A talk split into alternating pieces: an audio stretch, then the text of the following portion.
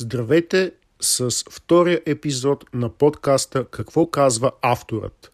Както ви подсказва заглавието, днес ще се занимаем с една много популярна песен, включваща брутално месоядство, поругаване на чужда собственост и наличието на едно мистично начало. Но да не губим време и да започваме. Сафари приключението на Тита стартира с настойчиви възгласи «Е, е, е». Навярно ще си кажете, че това е просто един англоязичен възглас, но още в самото начало на това произведение неговият автор е вложил много по-дълбок смисъл в песнопението, отколкото изглежда на пръв поглед. Може би знаете, че американският рапър Кание Уест официално смени името си на Е. Штатите която е страната на, които са страната на неограничената възможност, няма никакви ограничения, очевидно, така че няма място за очудване. Но да се върнем към песента. Повече от ясно е, че възгласите в интрото служат като един вид инвокация, призоваване на креативната енергия на презокеанския събрат на Тита. Певицата призовава и е точно 8 пъти – според нумерологията, числото 8 представлява цикличност, баланс, успех, доминация и контрол. Както беше модерно да се казва доскоро, случайност не е мисла. Успешно призовали духа на живия Ие, установили мачовски доминантна атмосфера, нека сега погледнем как авторът ни среща с едно беззащитно африканско животно, очевидно притежател на мобилно устройство – Нека цитираме. А каква си антилопа, газела, ще ти пръсна дисплея и панела, такава сочна, как да не опитам. На пръв поглед ни поразява душевната раздвоеност на лирическия герой, който е поставен пред една нерешима дилема дали страстите му ще го накарат да опита от плътта на чифтокопитното или той ще се подаде на вандалския си устрем да унищожи чуждия мобилен телефон. Но всъщност авторът ни е поставил един умело замаскиран капан в тълкуването на текста. След дълги консултации с учени от цял свят, срещи с специалисти по дешифриране на криптирани съобщения от чужди галактики се оказа, че дисплеят и панелът съвсем не са това, което изглеждат. Учените бяха изключително любезни да ми споделят откритието си, че дисплеят е метафора за предница – т.е. визира се частта от човешкото тяло под коремната област, а панелът – метафора за задница, респективно касаща частта, която се намира от обратната страна на дисплея или научно казано вашият глутеус максимус. Може би това ви звучи като име на горд римски император, но всъщност е един обикновен плебей, който поддържа тежеста на човешкото тяло, когато се намираме в седнало положение. С други думи, това е нашето задно трибуквие. Излиза, че авторът желая да осъществи колизия или сблъсък с предницата и задницата на бедната антилопа. Тук могат да се открият и тънки намеци на зоофилия, но нека да оставим това на психолозите. Все пак похвален, похвален е фактът, че авторът е успял да изрази съвкуплителните си въжделения толкова загадъчно, че никой подрастващ не би заподозрял какво се крие зад пръскането на един дисплей и панел. Дори разшифроването на кода на машината Enigma е било по-лесна задача. Браво на текстописеца! Направо му се прекланям – Нека колегите му да вземат пример как хем свободата на словото може да процъфтява свободно, хем малолетните слушатели да остават с неопоручени възприятия. Да продължим нататък.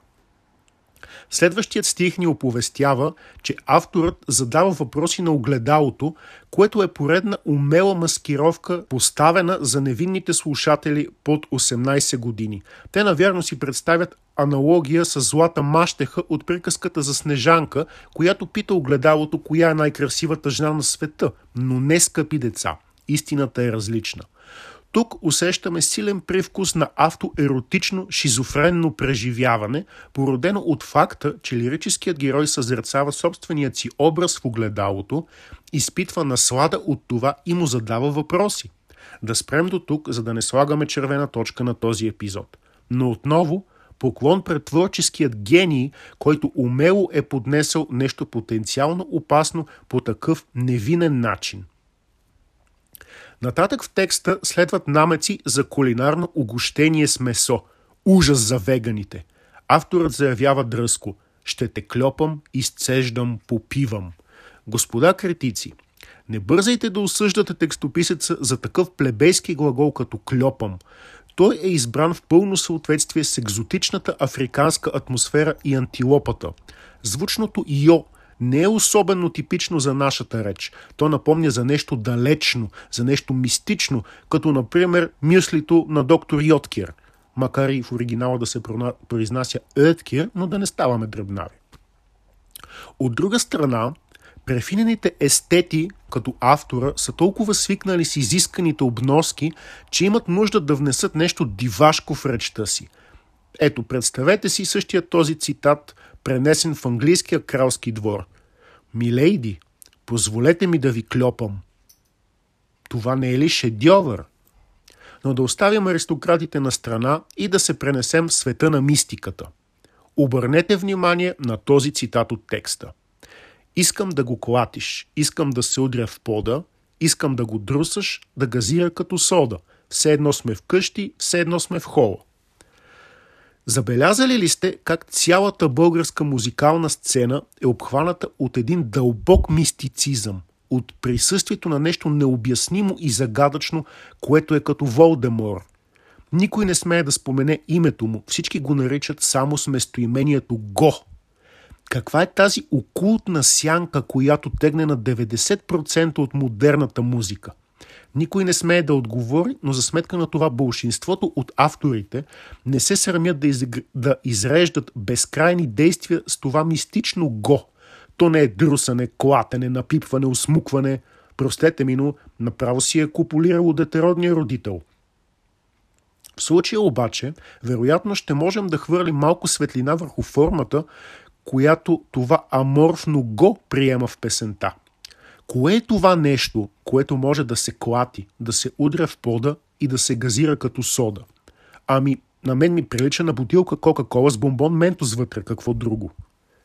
Това определено ни подсказва, че авторът е запазил в себе си своята детска невинност и се радва на простичките неща в живота. Да тресе газирани напитки и да гледа как изригват от бутилката – само моля ви, не, слагай, не следвайте последния съвет, все едно сме вкъщи, все едно сме в хола, освен ако не искате да имате проблеми с пребладисване и пране на килими. Кока-кола и Ментос наистина газират, брато. Напредвайки в текста се убеждаваме, че авторът борави умело с литературните похвати. Натъкваме се на един оксиморонен напън – за тези, които не знаят, ще поясня, че оксиморонът е съчетание на противоречия, например умен глупак, мокра сухота и така нататък. В текста на Антилопа оксиморонният стремеж се наблюдава в този цитат. Казват, че си мръсна, пък виждам прах. Звучи малко като казват, че си хитра, ама си лукава. Ще оставим на езиковедите да решат дали това е оксиморон или просто морон, ама написано на английски и с ударение на първото О. Въпреки този дребен недостатък, авторът лъсва с дълбоките си морални устои, заявявайки «Идвам с етикет, консумирай отговорно». Къде сте чували това в прехвалените ви народни песни, превзети критици такива? Там само се лее вино, ракия, какво ли не. Това е една чиста проповед на пиянството и безпътието. Докато тук в тази модерна песен лирическият герой е отговорен. Той мисли за своето здраве и за благоденствието на другите – и именно за това си играе с Кока-Кола и Ментос и не близва алкохол. Другото поразително качество на текстописеца е неговата финна откровеност. Той умее да споделя личните си проблеми без да ги навира в очите или ушите на хората, а постига това с умението на истински поет. Да чуем пример. Цялата си буря, цялата си огън, веднъж запалена да те гася не мога. Какъв виртуоз! Това е прероден Гьоте. Целта на автора не е да ни накара да визуализираме огън, а това, което се справя с него, а именно маркучът. На лице е едно огромно желание да мислим само за авторовия маркуч, който гаси всичко, но дали в случая е така? Ето тук идва моментът на деликатното откровение. Запалена да те гася не мога. Очевидно е, че Маркучът не върши работа. Той не може да, да угаси пожара. Той вероятно е като пещерска ракия. Мека топлина, ако си спомняте рекламата. Усетихте ли как геният споделя болката си с финес, напълно избягвайки баналното «Маркучът ми се скапа»? След толкова хвалебствия обаче, трябва да изразим и възмущението си по повод отношението към анатомията на антилопата. Обърнете внимание на този цитат. Искам да съм вътре, ти си ми барлога. Барлогата е леговище на звяр, обикновено едър, като мечка – това може и да е предимство за собственика на Маркуча, но ако антилопата притежава такава огромна кухина в тялото си, това съвсем не е ласкателно за нея. Знаете, че съвременното общество е наложило стандарта, че пожарникарите с маркучи желаят тесни жилища и авторът би могъл великодушно да премълчи за огромното ранчо на половинката си или просто да използва някакво привлекателно и събуждащо интереса ам, така да се каже, изказване от сорта на искам да съм вътре, ти си ми дупка от дървояд. Барлогата е твърде грубо и антилопата едва ли би се почувствала комфортно от подобно сравнение. Но, понесен от вихъра на дивите си страсти и желания, авторът прави следното, цитирам. И като ми стане тясно, действам и бързо отпрашвам. Тук изведнъж се появява нещо тясно. Очевидно вече става дума не за бърлога, а за нещо друго. Кое е това, което първо е широко и постепенно се стеснява? Вероятно, авторът има предвид фуния, пластмасова или метална, с филтър или без. Явно той агресивно се опитва да напъха нещо свое в унията и когато му стане прекалено тясно и не може да извади притежанието си, започва да спринтира към личния си лекар. За информация на критиците, тук не виждаме нищо нередно, най-много някое хлапе да напъха нещо свое в уния, да тича по улицата, вдъхновено от песента. Голяма работа.